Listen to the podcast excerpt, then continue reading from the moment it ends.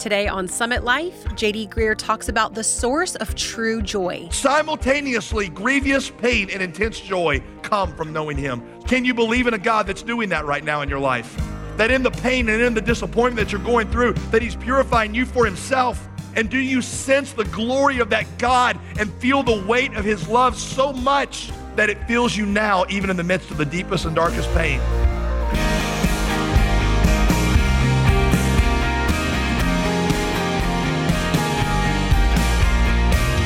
Welcome to another week of solid biblical teaching here on Summit Life with JD Greear, pastor of the Summit Church in Raleigh, Durham, North Carolina. As always, I'm your host, Molly Vidovich. Last week, we began a teaching series called I Am an Alien, and we were talking about what it really means to follow Jesus in a world that rejects him. Today, Pastor JD is concluding a message about the biblical response to persecution and suffering. And we'll see that trusting God doesn't mean you just smile through the pain and put on a happy face. Instead, the Bible teaches us how to respond out of a deep rooted foundation in the gospel when life gets hard. We're in 1 Peter chapter 1, so let's jump into the conclusion of this teaching called I Don't Belong Here. Here's Pastor JD. When Jesus went to the cross, you know, and, and the Father reveals to him that he's going to have to die on the cross, Jesus is not like, well, praise the Lord. It says he was overwhelmed with sorrow. He wept. He cried out to God. Christians hurt. They hurt, but see, their hurt can only go so deep because their ultimate hope is in a God who brings back life from the dead, the God who turns tragedy into triumph, a God who takes us through the cross to bring us to the resurrection so they can simultaneously be filled with intense joy and deep pain. In fact, what Peter's showing you is that it's almost like a thermostat. You know, a thermostat, it's the cold that kicks on the thermostat, makes the heat come on. Peter's saying the cold of suffering is what kicks on the heat of your faith. There is a kind of joy, inexpressible joy, some of you have never really felt because you've never been through the pain of despair. And when you go through the pain of despair, that's when God uses the cold of despair to kick on an intensity of faith and an intensity of joy that will become to you inexpressible because you will simultaneously be filled with deep sorrow and unspeakable joy. So he goes on, verse 7. So that, watch, the tested genuineness of your faith, faith that is more precious than gold that perishes though it is tested by fire. Peter's saying God's purpose in this is he's allowing these trials to purify faith in you. He says it's like gold. I know not many of you are goldsmiths, but what they say is that when you want to purify gold, you heat it up. Because what will happen is as you're heating it up, gold is one of the last things that would evaporate. So all the impurities, what they call the dross, float to the top of the gold and they scrape them off, and the remaining gold is much more pure as a result of it having gone through the furnace. Peter says that's what these trials are like. They are heating up your life so that the impurities of your faith, the places where it looks like you have faith, but you don't really have faith, they'll be burned away. Peter says, I know what it's like to go through this, but don't resist it because God is actually producing something in you that is more valuable to you than gold and is something that can give you more joy than any blessing of God could ever give to you.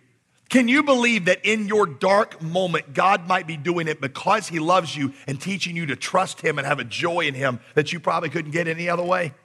You see, joy inexpressible doesn't come from any of God's blessings. Happiness comes from some of God's blessings. Joy inexpressible comes from God Himself. Verse 7 so that your faith, He says, may be found to result in praise and glory and honor at the revelation of Jesus Christ. Here, here's a question Is that praise and glory and honor that we give to Jesus? Or is that praise and glory and honor that Jesus gives to us? Every commentary that I consulted said this this is praise and glory and honor that come from Jesus. Peter looks forward to that and says, I am willing to be an exile, a stranger. I'm willing to be nobody here because the joy of that is so intense that I don't care about anybody else's opinion any longer. You see, Peter had been a guy who depended, like many of us, on the opinions of others. Now, I haven't told you this story in a while, but I'll, so I'll, tell, I'll give you Cliff Notes version of it because some of you have been around here long enough, you have heard me tell this story. Um, one of the greatest moments of my life happened when I was 22 years old, and Uh, I think it was my first year of seminary, last year of college. I can't remember. Um, but I was coaching a soccer team. Um, so I, you know, I coached this 12 year old boys soccer team. I can't remember what league it was, but I remember that they were awesome. And they were awesome, you know, partly because they were great athletes, but partly because I was a great coach. And we made it all the way through the season undefeated. We made it to the Harnett County semifinals. They walked around that field so cocky. They got killed. Um, the other team dominated the game. And they really did. It was one of those ones where we just hardly got any shots on goal, and they must have gotten, you know, just tons of. They had this one player on their team, and she was awesome. Oh, yeah. My little chauvinist had no category for this. They had no way to process that the most awesome player they had dealt with all season was a girl. I have no idea who this girl was. In fact, it was about the time that Mia Hamm would have been 12 years old. I went back and looked it up. She played nowhere near Harnett County. Um, but she was like, she was like Michael Jordan with the soccer ball. Anything a girl wanted to do, she could do. She was the best player we had encountered all season. She must have gotten 50 shots on goal. 10 minutes left to go in the second half. We're losing two to one. Um, I pulled out one of our fullbacks, a kid named David. And I said, David, I'm sick and tired of that girl getting shots on goal. He said, Me too, coach. I hate that girl. I said, David, you don't need to hate her, but, but we need to stop her. Say, David, I, that girl cannot get another shot on goal. You understand me? Yes, sir, coach. David, you got one assignment for the remaining 10 minutes of this game. Yes, sir, coach. David, she is your assignment. Anytime that girl steps foot in the penalty box with the ball, I want that girl on her rear end. You understand me, David? Yes, sir, coach.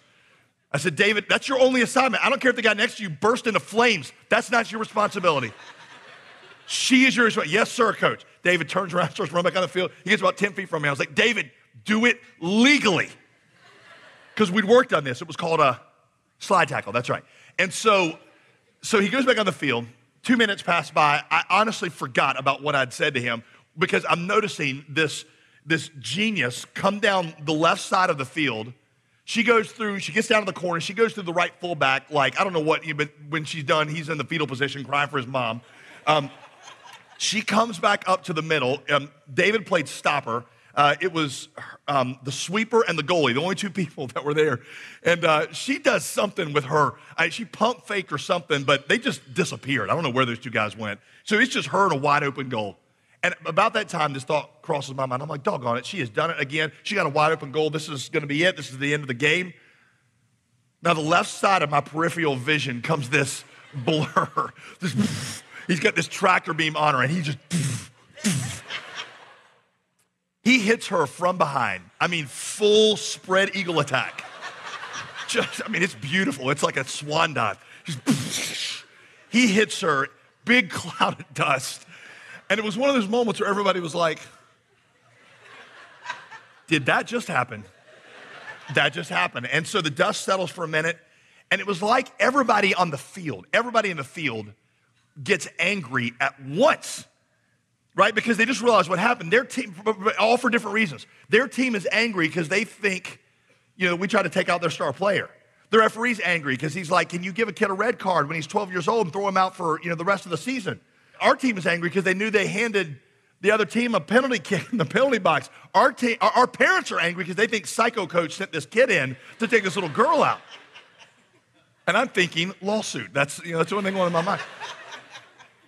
So I was like, oh, you know, so so I, so I pulled David out of the game. I was like, David, you know, pull him out of the game, and he comes know, running over, and and uh, he gets about 10 feet from me, and I'm like, David, son, what's wrong with you? Like, I'm doing this for the parents because I want them to hear me say this. It's like, David, what's wrong with you, son? What were you thinking? Where's your brain? Point to your brain. And he, he points out, and I said, David, what, what, what, what, what was that? He looks at me with this indignant and innocent little 12 year old face, and he says, Coach, you told me to take her out illegally. Illegally. he thought the last thing that I'd said to him before he went on the field was he thought that I said, David, do it nasty. Just take her out. Now, here's the thing he knew he was a good enough player that he knew the rules. He knew that he'd probably get a red card, he'd probably get grounded, he'd probably get jumped on the playground after this was over. But none of that carried. You want to know why? Because in his little warped 12 year old mind, the praise and the honor and the glory that came from the coach was worth anything else that he would go through. Essentially, conversion to Jesus, conversion to Jesus is when you come to a place where the approval and the delight of a God that you can't see right now, but whose face you'll know will stare into an eternity becomes so weighty to you that you're willing to endure anything, to be despised by everyone, because his approval, his presence is such a delight to your soul that it makes you speak with joy inexpressible, even in the midst of everything else going wrong. That's conversion to Christ. Conversion to Christ is not using God as a better means to a better family. It's not a means to finding purpose. It's not a means to finding balance. Conversion to Christ is when he becomes so valuable to you that everything else seems like nothing because of how much weight he has in your life. That's why Peter goes on to say, though you've not really seen him, you love him. What? You love him. That's Christianity, love of him. Though you do not now see him, you believe in him and rejoice with joy that's inexpressible and filled with glory, obtaining the outcome of your faith. What's the outcome of your faith? A great marriage? What's the outcome of your faith? A new BMW, health and prosperity? No, some of those may be side effects of your faith, but He is the outcome of your faith. He is what you love and seek, the salvation of your souls. Salvation of your souls is when you understand that you get to be in the presence of God for eternity and you realize that God has been working all things for good in your life to get you to the place where you can understand and believe and delight in God. Simultaneously, grievous pain and intense joy come from knowing Him. So that's the question. Can you believe in a God that's doing that right now in your life? That in the pain and in the disappointment that you're going through, that He's purifying you for Himself that He's preparing you for an inheritance that's beyond your comprehension? And do you sense the glory of that God and feel the weight of His love so much that it fills you now, even in the midst of the deepest and darkest pain, with inexpressible joy because of how valuable He is to you? You're listening to Summit Life with Pastor JD Greear. To find out more about this ministry, visit us anytime at jdgreear.com.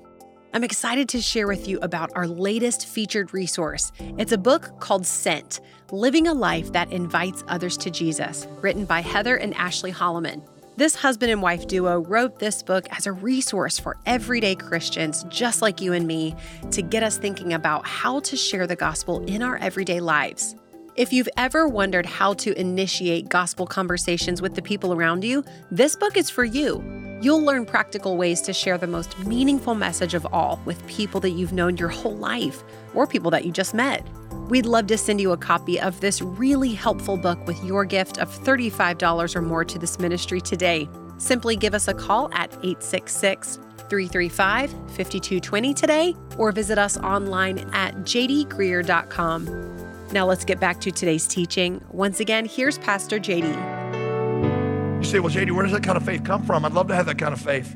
Well, he tells you there's two different places, and I'll do this really quickly. Verse 4, he says, it comes through the resurrection. It comes through the resurrection. Uh, let me point out something to you real quick. Do you understand how important the resurrection was to Peter?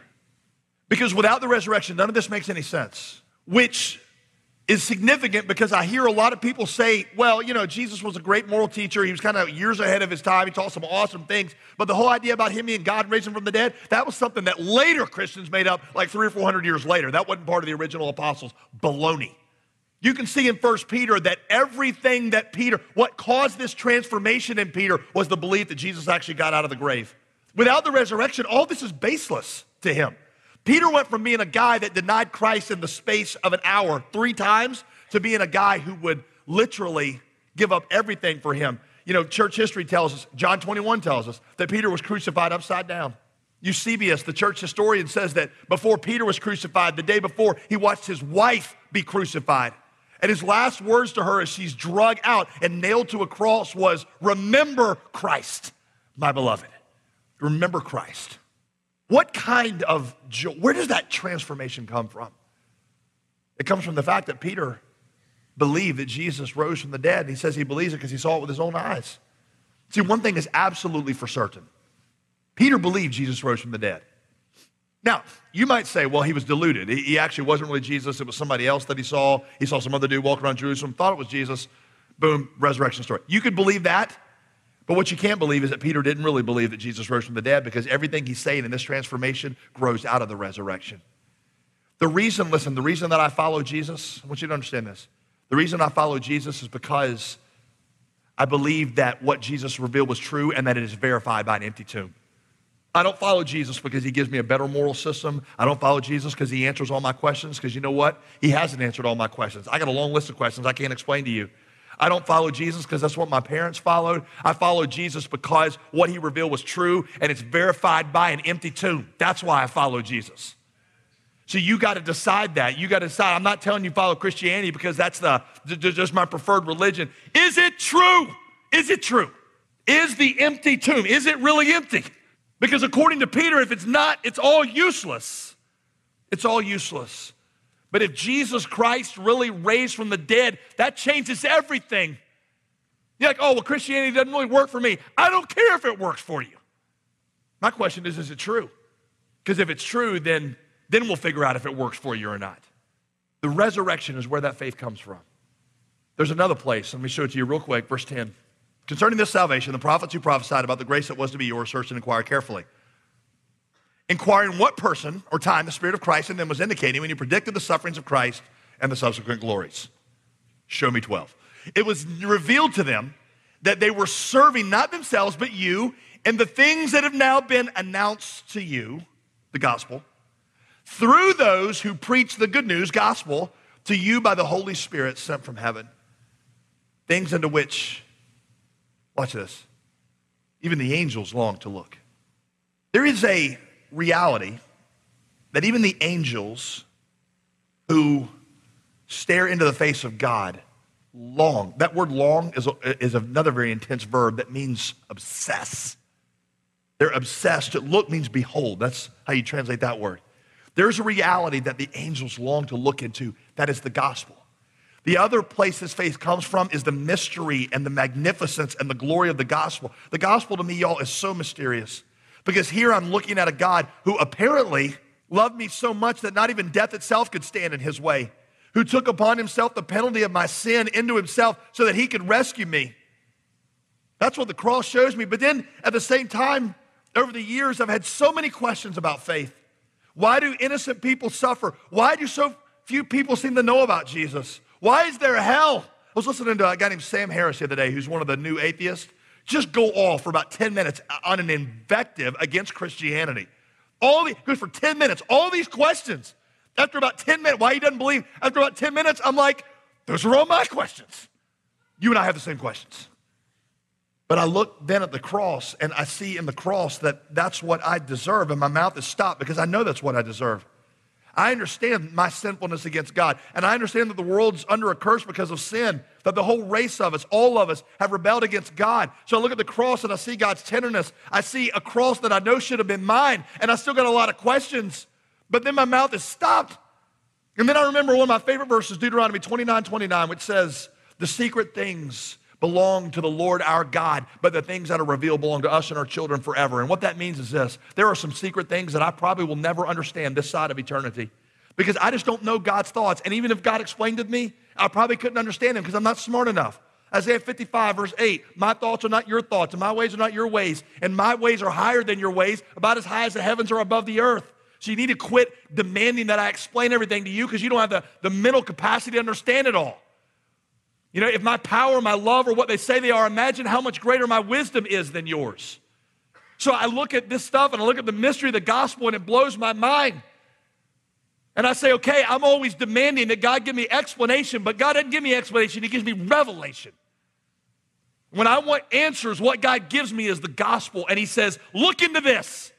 You stare at this and you base your understanding of me on what I revealed about myself at the cross. You'll see my magnificence and my mystery. And yeah, there might be some things that you just don't understand. Oh God, but if you love me, how come I'm suffering the way that I am? Would you be willing to believe that there is a God who is as tender to you as the cross says he is, even if you can't understand what his wisdom is doing in your life right now?